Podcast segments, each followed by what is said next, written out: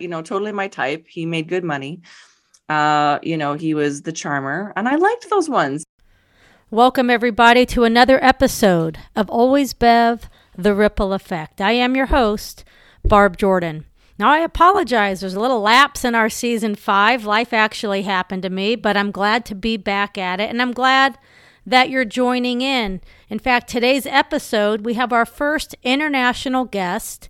She's from Canada, and our next few episodes are extremely powerful as well. Uh, we have the father of Sami Josephson. Sami Josephson was a college student who was killed several years ago by an Uber driver.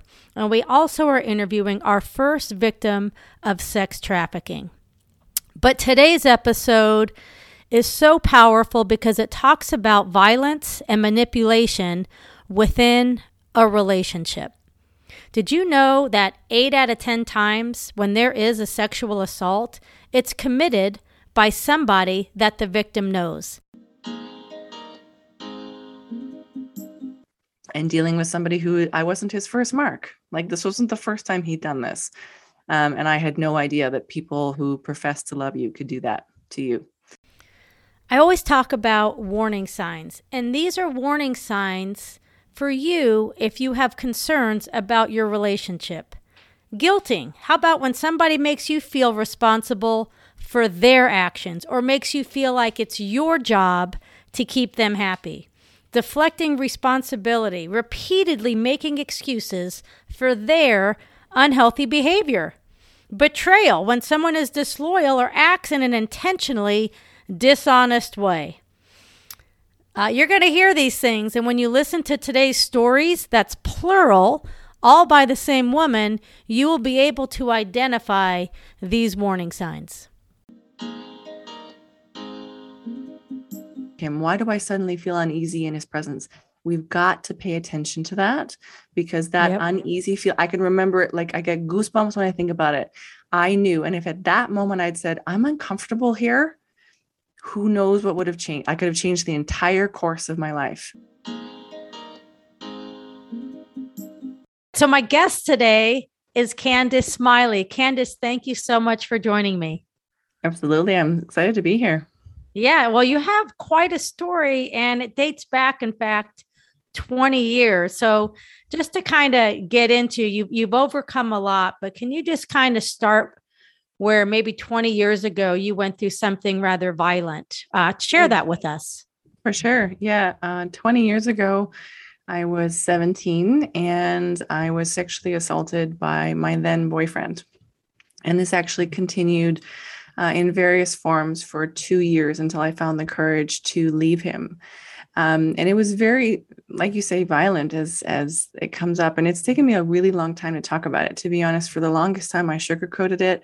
I really didn't use the language that clearly expressed to anybody who was listening what actually happened um, in terms of its severity and its impact. And it took me just a really long time to be able to vocalize it which is mm. really challenging right? As you can see you know it's still challenging to to get it out there. And before that i had um, been very innocent. I grew up very sheltered. It was a great childhood to be honest. Um, but i didn't have a lot of uh, you know street start smarts. I wasn't uh, out in the world very much. And so when i met this person i went from never holding a boy's hand to uh, all the way um, within eight hours of, of physically meeting him. We had a long distance relationship before that. And so that had a significant impact on on me and and how i looked at myself in the mirror for sure. How long did you date him before he sexually assaulted you um, we had been we had met uh, when I had done some travel um, with uh, you know other teens and got to experience some of the world. And um, then we started talking afterwards. So i don't know a couple of months and then he came over to to meet me. And i had no idea what was going to happen. I was 17 he was 24 and um, there was certainly some concern at the time you know from my parents that he was you know a little bit older but i was almost 18 um, you know so it was okay and he was polite and he did all the right things to earn my trust and the trust of the people around me that to this day there are people that are like really no, that didn't happen. And for a while, that was really hard to deal with because I was like, am I crazy? You know, is this happening? And uh, I can remember that was my very first time experiencing things like gaslighting and manipulation where I did think I was crazy. And it took a very long time for me to realize that no, this isn't what I want. This isn't what I asked for. And the way you present to the rest of the world is not who you are behind closed doors. And whether anybody believes me or not, I have to trust myself. And that's what took, you know, the incredible amount of time um, to tell myself the truth about. Yeah. Uh, did he live near you, or was this had it always been a long distance relationship? It had always been a long distance relationship. So when he'd come, he'd come for months at a time. And so, you know, he'd come and the abuse would happen again. And then of course there was always the remorse, and I use air quotes in that in that instance, right? So the you know, push and pull was definitely there in the relationship. And I'd make an agreement when he went away that that was it. I was going to break up with him. And, you know, invariably he'd show up again and I'd be there again. I didn't, and I didn't necessarily know how to say when someone travels to see you, and that's an excuse, but when someone travels to see you, I felt guilty for saying, you know, hey, I don't, I don't want to engage in these activities. and and that was not always well, that was never honored. So when you were 17, were you still living at home? I was. And where did this take place? Uh, it took place like right under my parents' nose. So whenever they weren't around or you know, it, wherever it could, it happened, to be completely mm-hmm. honest with you. And that was really challenging. And I know, um, yeah, there wasn't a lot of safe places anymore for sure. I'm sorry about that. And did it make you angry, like to go out in public? Let's say you guys went to the movies, you went to get something to eat, and he acted to the rest of the world like he cared for you. Did that ever make you angry? It, less angry is more confused. Like I was highly confused. Um, and again, I didn't really have a, a perspective on gaslighting based on how I was how I was raised. These are not topics that were necessarily discussed. I mean, they were, but sort of in that gentle way that you know you don't want to put it in somebody's head rather than in very clear um, terms. And so I had no point of reference. And that was sort of something that I had to sort of ask on my own, right? If I'm not comfortable and someone says this you know so there was a lot of that that was just it was just generally very confusing to me. And then i would have hope that i was like oh my he's being really nice. Maybe maybe tonight i won't have to go through that again. And that was never the case. Maybe he's gonna change to that. Did you yeah. ever play that in your yeah head? totally. Totally. Absolutely. Yeah. Okay what was some of the gaslighting or manipulation that he used? Uh well a lot of guilt um, you know, guilt that uh, you know, I've come all this way to see you and I'm, you know, I really love you and all this other stuff. So it was that sort of thing. I need it. You know, you can't leave a boy with blue balls, that kind of thing. Um, just a lot of it, or you know, just a little bit, just a little bit. Like just just just do this, just do this, which would it just it was annoying. like it was like, no. And then of course, once you gave in a little bit, then that then it was over. Um, you know, all the way happened. So that was really challenging. So basically, just over time, he knew what buttons to push and he knew what he could say to get you to change your mind or to get you to give in. Totally. Yeah. yeah. And then after it, what happened? Did you just brush it off or did you just were you ever angry where he where he knew maybe you were upset about it? Anger didn't come in to be completely honest with you until the last couple of years. Um, and now um, there's a there there was a lot of angry certainly at the tail end of this this last 20 years in terms of some healing um, sort of as i came to tell myself the truth. Um, but no uh, a lot of guilt a lot of shame um, a lot of sadness to be honest and i felt myself just turning off. Um, and there was a really big disconnect. So before that um, you know i was very happy. Uh, i did a lot of singing and performing and then after it happened, the first time I stopped singing, I stopped smiling, I stopped performing, I stopped speaking. Basically, people were just like, it was an overnight change. So people knew something was going on, but nobody necessarily knew. And then when they'd ask, I didn't know how to talk about it. And that was really interesting is I just, I didn't have the words to be able to say it. Now, I probably could have written it out because I've always been um, really enjoyed journaling. And that's where I did write out a lot of it. But it became very clear to me very quickly that when I did try to talk about it or hint at it, right? Hey, I have this friend and, you know, that sort of thing. I'd try to make up a story around it. Um, people would say, oh, that happens all the time. And, and this sort of this brushing it off, or, you know, I went through that as well. You know, it sucks, you know, tell your friend she'll be okay. She'll get over it. And I remember thinking, but I'm not, I don't know how to get over it. Like, how do you get over it? Where, what does one do to get over it? And how do you, you know, where people would say, well, I wouldn't put up with that. And I'm like, how do you not put up with that? Like, what do you do to, to have a different outcome versus very clear language that somebody maybe had recognized to say, you know, does your friend need some help? Yeah. right. Does your friend know how to communicate? Um, you know, is your friend in trouble? Those, those conversations never really came up in a powerful way. How long did you date this guy? Like two years. Okay. And how did you get away from him? Uh, to be honest, I had a really great uh, friend, uh, actually a young a young man who I think recognized um, recognized in me the big change, and maybe I don't know the bro code kicked in or something like that. Um, but he was the one who actually said, "Hey, if if something's not cool in your relationship, you can just leave."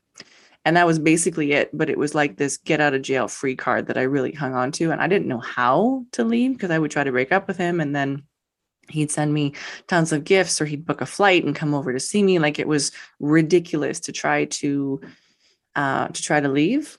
And so i actually ended up cheating on him. I ended up finding somebody else and literally cheating and then immediately broke up with that person. And it was literally just to make him angry enough that he that he went away. But then i hated myself for that.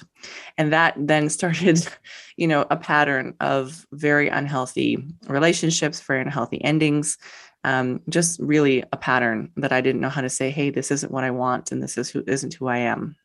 Yeah. Where uh, did your parents fit into all this? Was this just, just a complete secret until like your late 20s? Is it still a complete secret? No, What's it- it- happening? They don't know the the extent of it, uh, to be completely honest with you. Um, and I think that's just me. Uh, I've come to a place of peace about it, so I don't necessarily need to tell them. I think it would break their hearts um, to to know. Uh, in that I couldn't tell them, and it, was just the shame. It wasn't that they weren't supportive or would have supported me, but I was just so terrified to disappoint them. Um, I had worked really hard to get good grades. I'd worked really hard to be the good kid, right? I wanted to succeed. and so to have that happen, I felt like it was my fault. And it took me a lot of years to realize it wasn't my fault. Right. And by the time I got to that point, it just feels like digging up old bones. Not that I wouldn't talk about it with them if it came up, but um, they know something happened. There was certainly my dad got angry um, at me, unfortunately, a couple of times because the dude would be doing what he's doing. He'd hear my dad, you know, rustling around upstairs or something like that, and this this guy would like literally run out the back door and leave me like to deal with my dad's frustration. And my dad didn't necessarily know, right? And I didn't know how to say, "Hey, dad, don't be mad at me. Be mad at him," right? You're just like, "Aren't you? Why aren't you in bed? You know, I told you guys curfew was this time." And so I'm sure my dad knew. I'm sure he just didn't have the language to know how to help me out of that situation either. It's not like it's uh, it's not like it's easy. There's no book. There's Yeah, no how that- to on this. That is true. That is Mhm. true.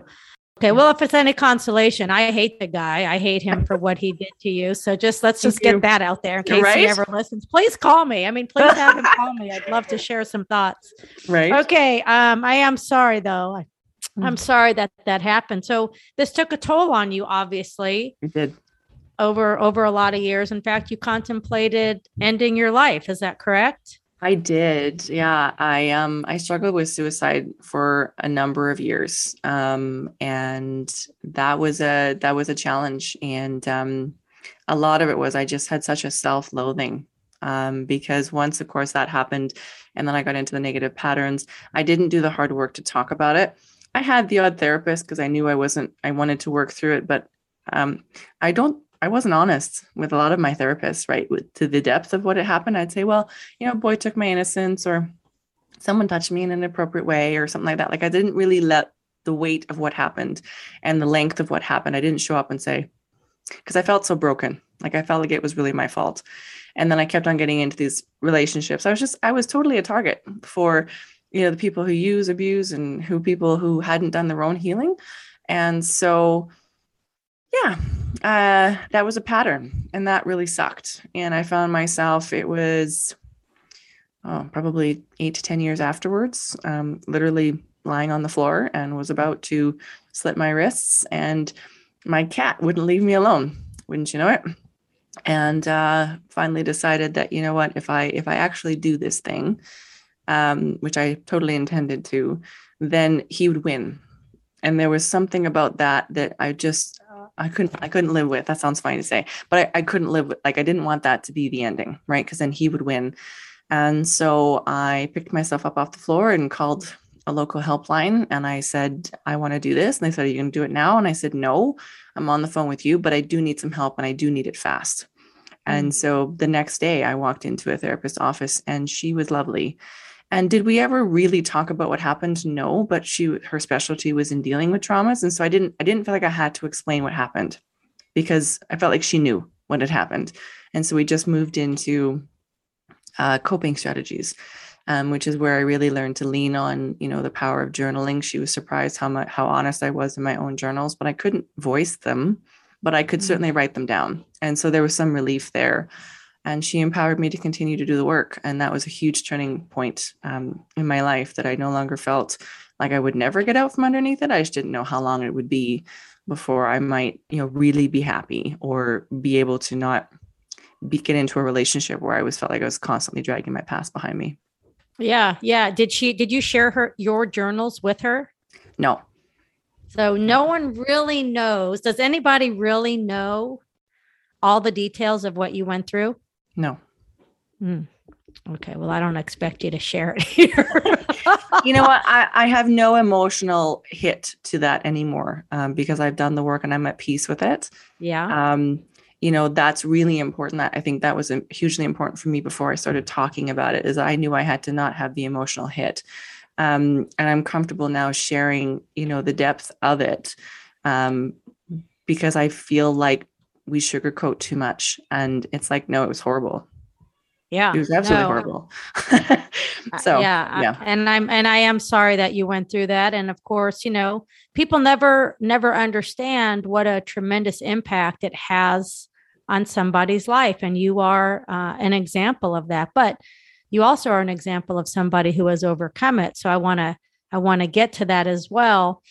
But somewhere after that you kept your same pattern going. And so tell tell us so you know you know like okay this is what happened to me and this was traumatic and this is this has damaged me. I've gotten some help but then somebody else in your life came along and did you stick to the same pattern? Oh yes i did. Totally um, i had not i didn't know how to not use sex to hurt myself at that point um, and to be honest it was sex was like a drug at that point right i didn't get into uh, I didn't get into drugs or alcohol, thankfully, but I did use sex to hurt myself the way an addict would. And that was really challenging because at least in that moment, I didn't feel all the guilt and the shame. So it was, it was very much a double sided um, life at that point. You know, I was um, going to nurses training, I was living a life. And then on the weekends, I would engage in very promiscuous behavior, which mm. was not good. Um, you know, attracted men who did not have my best interests at heart. And um, I felt empowered a little bit because I would put on a pencil skirt and I'd attract the guy I thought I wanted and have a good time. But the morning after, I would just hate myself all the more. And I'd promise myself, I'm not doing that again. I'd have an amazing week. I'd work hard. I'd do personal development. You know, I was sort of limping my way forward. And then the weekend would come and it might be Friday night. I'd be lying awake and I couldn't sleep.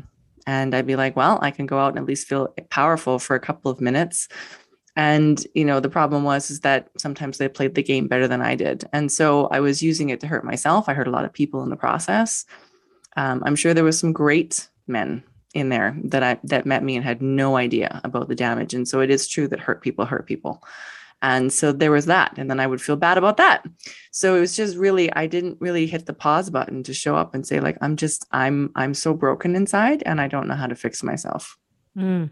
And so, yeah. with that pattern, did you ever meet somebody who had that same narcissistic personality? Oh yeah, all the oh time. yeah, and they were and they were the one. They were the one. Yeah, absolutely. Like they they had my number. Like you know, it just it was hook, line, and sinker. And so, you know, people still joke right about how quickly I would go through men, but they don't know the depth of it. And of course, now I just smile because it's no longer part of my identity. I can laugh and say, yeah, You're right. I would go through guys like you go through socks. You're right. Um, you know, I did meet some amazing people in the process. They weren't all bad. I met some I got some incredible stories of meeting men who were okay with themselves, who who didn't use me, even if I was using myself with them. Um, and then some of them even called me on it and said, "Look, you need to go do you need to go do you but when you do look me up right? You're a cool chick i appreciate you. I don't know what happened but you'll be fine. So you know there were some highlights in there that certainly were north stars. I don't even know that they were north stars but they were reminders right? The guy that i met one time in a bar who said what's a girl like you doing in a place like this and he meant it it wasn't a, a line he said you know what grab yourself a glass of water and go home you'll be glad you did and wow. i did like i i remember thinking that's good advice. I will do that. Um, you know, and was thankful that, you know, he walked me to my car and told me goodnight and sent me home. Like he doesn't know. I don't even know his name, right? But there right. were tons of those kinds of people along the way as well, um, who didn't take advantage of of who I was, and they had a much bigger impact on me than I think they know. And so, you know, to the good guy that's listening to this call, you do have an impact when you send us home and you take care of us and respect us. It does help to change the narrative that we have about men in our head. Yeah, no, that's a great. That's great that you shared that. Thank you. Mm-hmm. Um, all right, so back to the narcissistic pattern. Uh, you met somebody, and as you went through your life, somewhere along the way, you got left with an enormous debt. Can you kind of share a little bit about that? He was a doozy. Oh my gosh! And and, and you know what? I was. I was doing my typical, I was, I was kind of sort of seeing somebody and then I met him and he did the narcissistic thing of like said all the right things, took me to Vegas, you know, like he, he did a good job of, of convincing me that he was the guy. Tell me more. Uh, with, Tell me more about what he did. okay. Well, he was good looking and charismatic, uh, you know, totally my type. He made good money uh you know he was the charmer and i liked those ones it was fun to be wined and dined, right? If I had to, you know, put out at the end of the night, at least I wanted to have a good time. You know, that was sort of the transactional life I was living. And yeah, took me to Vegas, like bought me tickets and showed up at my door and said, We're going to Vegas. I did the whole, you know, don't worry, we'll buy you clothes when we get there. And he did, right? Like it was totally different. And I came back and said, Yeah, this is it. So, you know, moved in with him shortly afterwards, right? Like, why not continue the awful, you know, destructive pattern I'm on? And within six months, he admitted that he'd been cheating on me. And you'd think that, you know, a smart girl like me would be like, oh, I should peace out and go find somebody new. No, I believed him and believed it would never happen again. Right. So just more of the same pattern. Um, and it and it, it did. It happened throughout. I mean, I don't even know the number, right? I have a number that I think it is, but I yeah, you know, who knows how many it actually was and yeah, so we lived a very big life, and I was with him for four and a half years. It was a long time relationship. Oh my goodness! I know. And then, um, you know, things had gotten bad, and he was. I just, you know, caught him red-handed cheating on me, and it was the final straw. Who knows how many straws we'd actually broken by that point? And um, I left, and it wasn't until I called my bank to increase my credit limit because, of course, I had to, you know, start taking half of my stuff and all this other stuff that I discovered he hadn't been paying bills that were in my name. Like we're talking rent, we're talking other stuff, but it was always his number on the stuff. And so by the time I figured out, uh, and this is my fault for trusting him as much as I did, but he made more money. So he took care of me. I didn't worry about it. The amount of stuff that was in my name, we're talking houses, we're talking cars, we're talking, uh, and people say, well, how didn't you know? And I'm like, I didn't know. And that was my trusting blindly and dealing with somebody who I wasn't his first mark. Like this wasn't the first time he'd done this. Um, and I had no idea that people who profess to love you could do that to you. And um, by this point, he'd already left the country. And uh, so the one the collectors called was me. The ones that went through foreclosure court was me. And um, I just kept telling my story. And I said, You're not going to believe this. And, you know, my fault for trusting him. But here's the truth I didn't know. And it was very interesting. Even in that, there, there were very sympathetic people who were like, Yeah, you got scammed, girl. And I said, Yeah, I know. And wouldn't you know it? This guy still calls me every single year at Christmas time, yeah. always from a different number. Uh, and I know haven't changed my number. I could, but at the end of the day, I've had it for many years. My business is attached to it. Um, every year, he reminds me, "Hey, how's it going? I miss you. You were the one that got away. And I was like, that's funny coming from the guy who left the country and me with a whole bunch of debt. so makes for an interesting story at this point. After him, were you were you able to break the pattern? Um, you able to to set boundaries? I was angry after that one, uh, for sure. And then I attracted um, the man who would become my husband. Um, and he was very much the nice guy who liked to rescue. And so his that, you know, that's a different um That was his pattern. that was his pattern. right. Uh, you know, but that narcissism comes in that way as well, right? So there's rescue and then, you know, the need and everything else. So I went from one to another, um, you know, and uh that's the, you know, the father of my child. So, you know, I have a lot of respect for him and I know that my toxic attracted his toxic, right? So that's totally cool. But it was a big um yeah, I did a lot of healing uh, in between those things. So I was no longer attracting this sort of a person, but I had sort of swung too far the other way. And now I was angry. And that wasn't necessarily good either because now I was still not healed. but now there was some anger along with the guilt and the shame and everything else. So certainly some negative patterns considered uh, continued in that relationship. And it took me, uh, my daughter was two and a half when I left. So I was in that relationship for three years. But when I left that one, um, I realized when my daughter was six days old that I I didn't want this anymore. I didn't want to be with men who, you know, left me holding the bag or who didn't step up. Uh, you know, some men find out their fathers and they they they become better before that, and some men find out their fathers and they peace out. And um, so yeah, six days old, I told my daughter I would get it sorted and we would leave and I would stop this pattern. Even if I, at that point, I figured, you know what, I don't need any more men. I can do this. I can take care of myself. I'll be better if I'm healed rather than in these, you know, constant pattern. I didn't want to drag her into that anymore. And uh, then I looked in the mirror and I realized I wanted to lose 50 pounds because how could I take care of her if I had that much self-loathing and i realized i'd put on a lot of weight um, baby weight and weight so that he wouldn't want to be with me. And i said that's dumb. I need to learn how to say hey i don't want to have sex with you tonight. Hey i don't. This isn't good for me. Hey i need like i knew i needed to do that.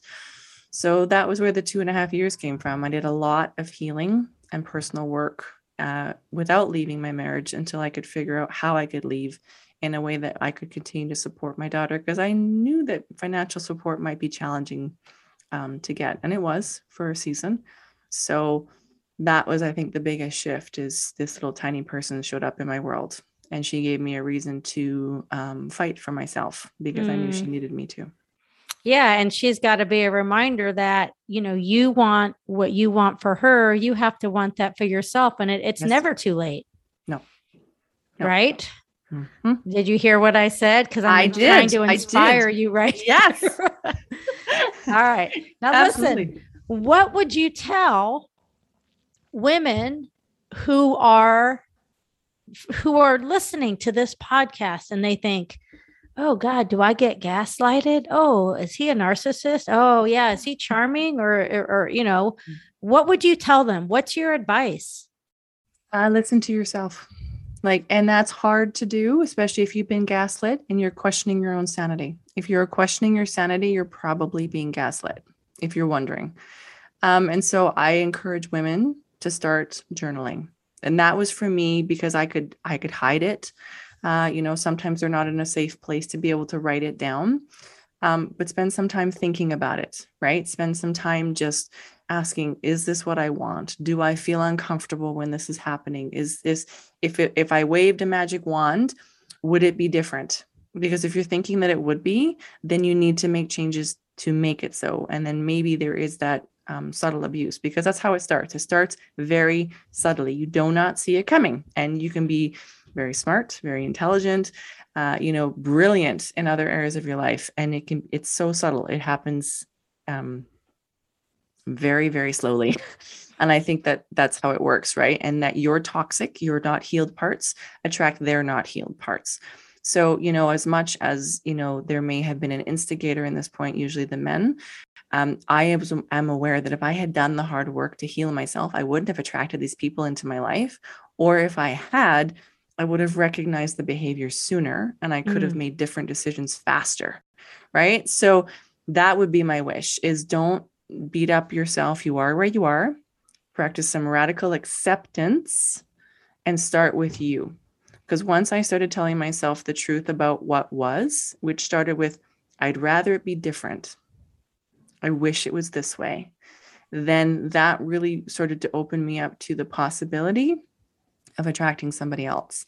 Mm-hmm. And I'd mm-hmm. want them to have hope because I'm currently in an amazing relationship with somebody I attracted after I did 14 weeks of intensive healing, where I finally invited the grief, the shame, the guilt. Um, I invited it all to sit with me. And I was scared to do that because I thought I might start crying and I thought I might not crawl out of the hole. So, to be honest, I didn't go there by myself. I went there with trained therapists. I went there with people I could trust that I could say, listen, I was sexually assaulted at 17. I've never dealt with it. I want to go back and remember some of it today, but I don't want to do that by myself. Mm. And these were people that just stood in the gap or came and held space. And to be honest, when I finally stopped running from it, which I'd been doing for most of my life, it wasn't as bad. Yeah, it, it that's really beautiful. Wasn't. It's beautiful. Uh, let me ask you this, and I know you'll, you know, you may never know the answer, but going back to the man that sexually assaulted you when you were 17, and obviously it was violent. Do you think that had you not left that relationship, like you said, it's a slow progression, right? Everything is slow. It's like a boiling pot. Mm-hmm. Do you think, had you stayed in that relationship, that it would have become more abusive over time? 100%. Absolutely. Yeah. Why do you think worse. that?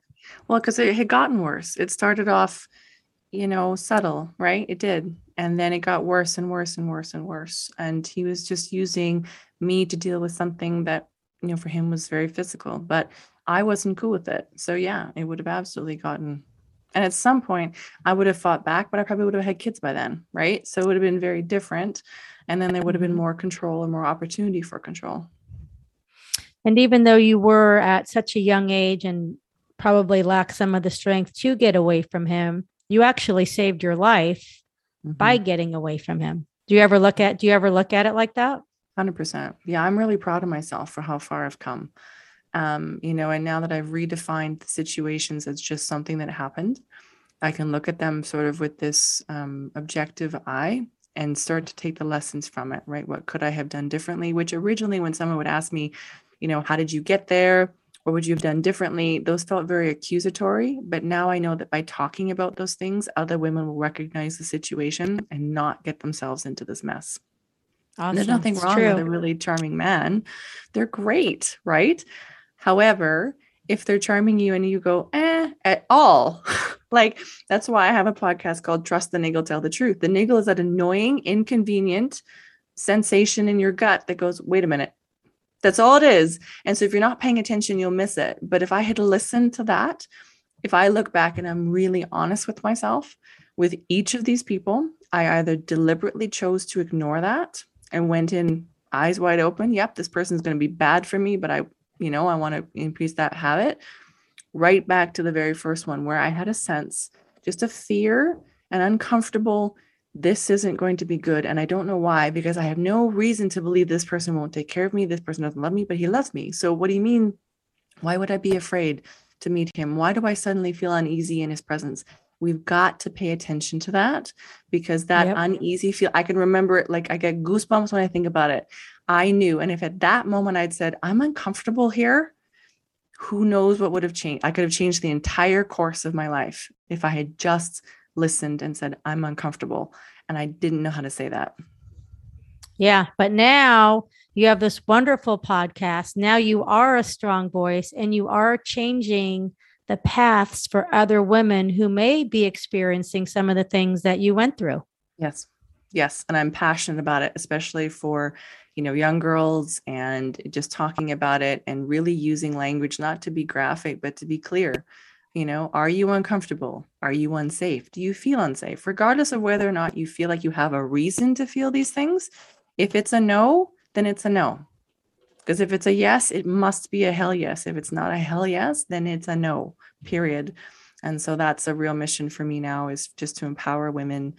Um, and then if something has happened, to let them know that you don't have to be silent. In fact, there are a lot of people like me who would say, I hear you and I see you and I've been where you are. And there are so many people that want to support you to get back to the place where you love yourself. Awesome. Awesome. Thank you for sharing this. This is this is a lot of information and I know you took us from one spectrum of your life all the way to the other side and I'm, I'm so yeah. proud of, of who you are and what you're doing. Uh, is there anything that you want to share that I haven't asked you about? No, uh, you know, I think that was a lot for any of your listeners to sort of digest, and I would just want to, you know, empower them to to start listening to themselves and trusting themselves, even if they don't know what to do or how to leave or how to make the change that stopped me for a lot of years. We don't have to worry about that part as long as you just start telling the truth to yourself. It's amazing to me who came along. Like I said, you know, the guy in the bar that sent me home, or you know, women I've met who've, you know, I didn't even know them who helped me make better choices those people will show up but you've got to get honest with you first that hey i'm not in a safe relationship. Hey i'm not where i need to be. I'd like this to be different. I want to attract different men but i don't know how. Just start there and then get open to what is potential and when the opportunities come to make better change you'll know when you have the courage to take them Awesome. Awesome. Well, listen, Candace, thank you for being part of Always Bev, the ripple effect. You were wonderful to have on the show. Thank you. To learn more about signs of a healthy relationship, I want to direct you to the One Love Foundation. They do an excellent job of basically providing support and education if you ever have relationship concerns. On our next episode, we have Seymour Josephson, the father of Sami Josephson, who never in a million years thought that his daughter taking an Uber ride would end her life. I'm your host, Barb Jordan. Thanks for joining me on another episode of Always Bev, The Ripple Effect.